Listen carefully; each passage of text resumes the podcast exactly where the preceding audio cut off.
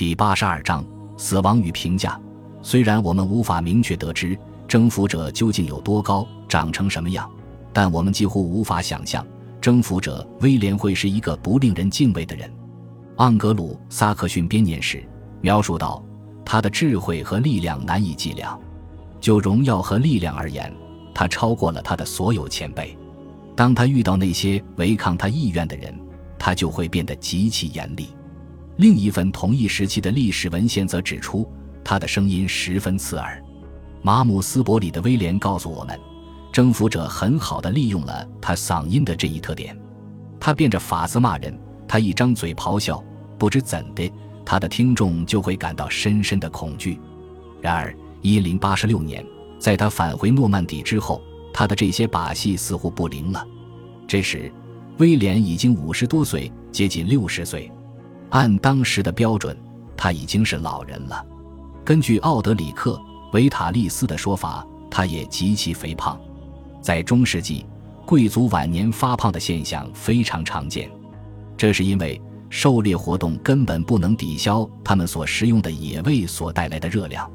此外，近年来他在多尔和热尔伯鲁瓦都吃了败仗。在那之后，威廉就没有什么值得吹嘘的军事功绩了。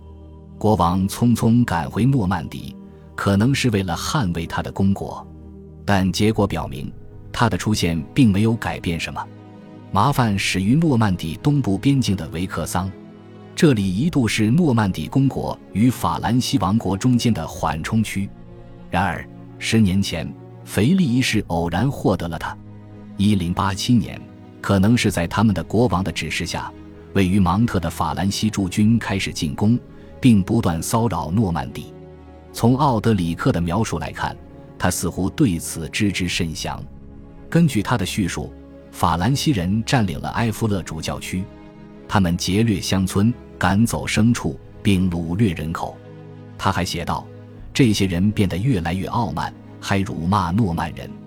如果我们相信马里斯伯里的威廉的话，最恶毒的辱骂之词是从腓力国王嘴里说出来的。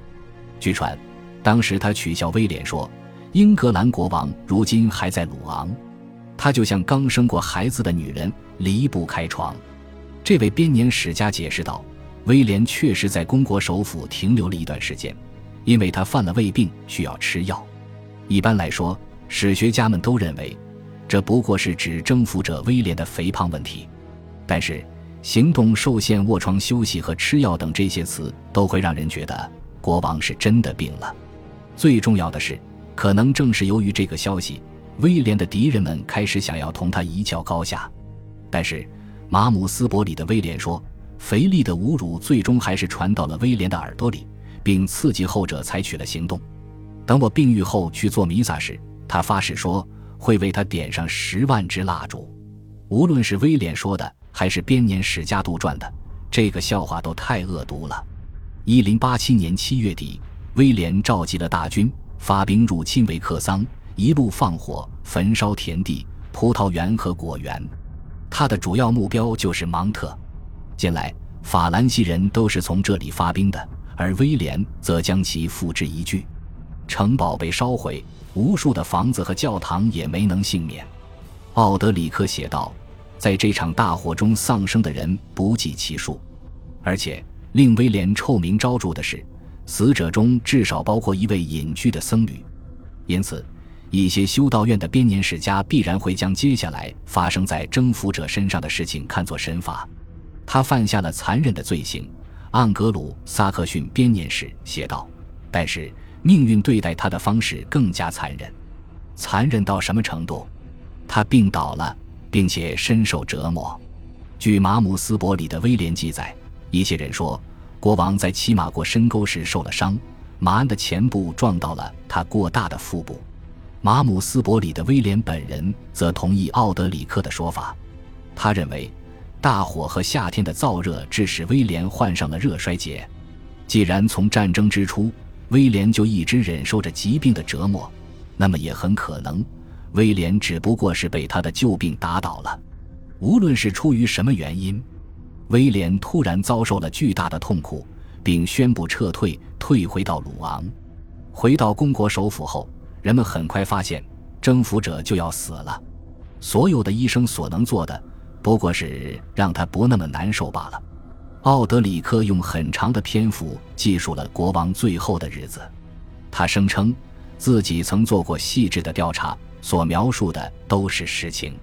在这一引人入胜的记录里，他写道：“鲁昂过于拥挤和喧嚣，因此威廉命人把自己送到城外的圣热尔维教堂。这座教堂位于鲁昂以西的一座山上，在剩余的夏天里，他一直在那里苟延残喘。尽管遭受着极端的痛苦，他还是留有说话的力气。我从小被作为一个战士带大，他呻吟着。”被我杀掉的人的鲜血浸透了我的全身。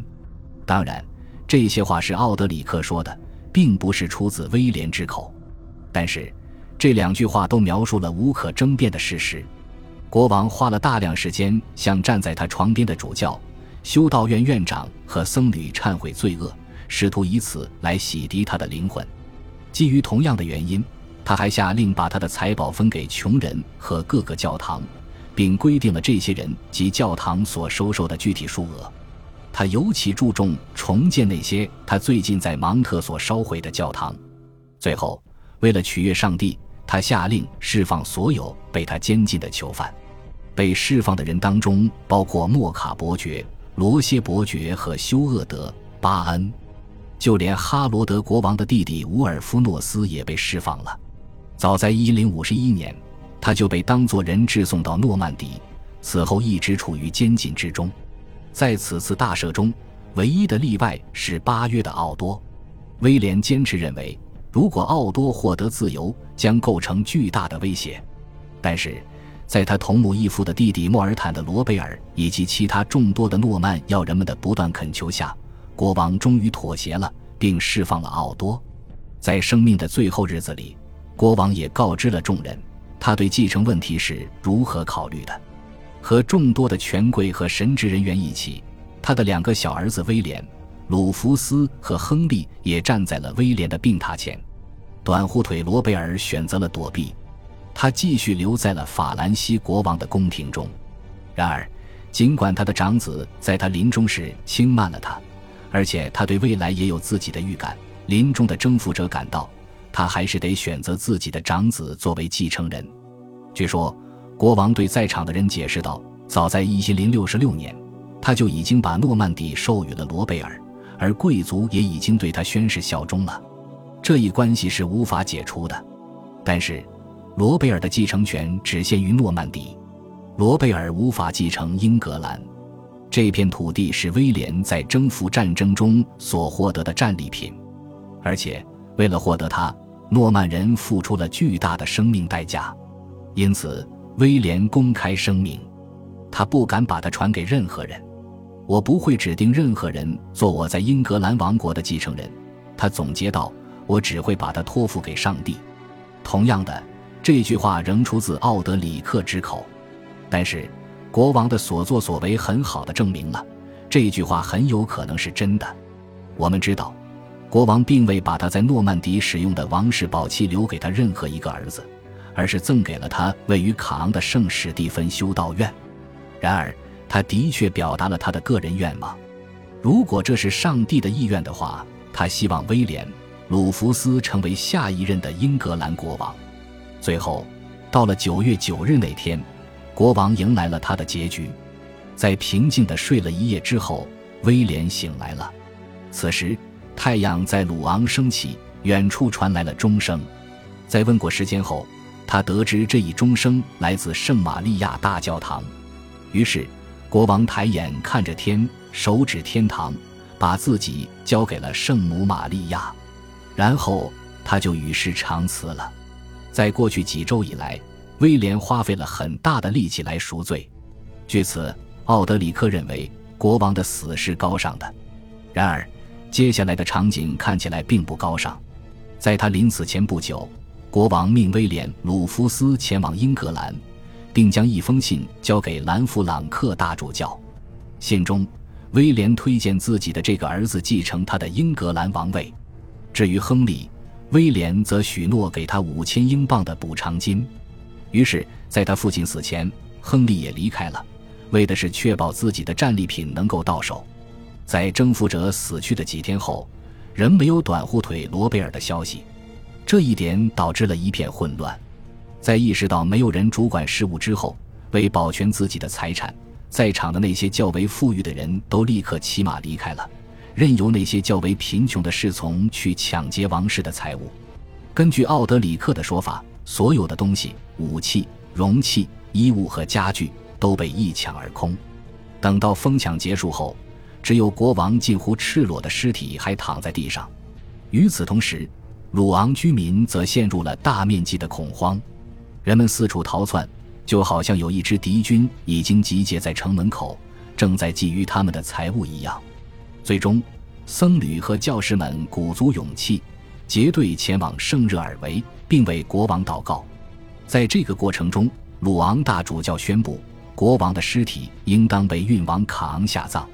但是就在此时，所有的王室仆从都已经逃跑了，因而没有人来做必要的安排。最后。一个名为埃卢温的穷骑士自掏腰包，为国王做好下葬前的准备，并支付了运送遗体的船费。当船只和遗体到达卡昂时，城中居民和神职人员都适当的展现了他们的敬意，并前来迎接。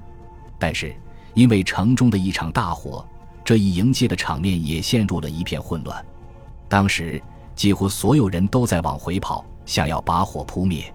虽然奥德里克并没有把威廉的下葬同他的加冕进行对比，或是使用同样的语言来描绘这两个事件，但是威廉的下葬同他的加冕依然十分相似。同那时一样，只有几个僧侣留了下来，完成了仪式。威廉的遗体被运过几个火场，最终抵达圣斯蒂芬修道院。感谢您的收听，喜欢别忘了订阅加关注，主页有更多精彩内容。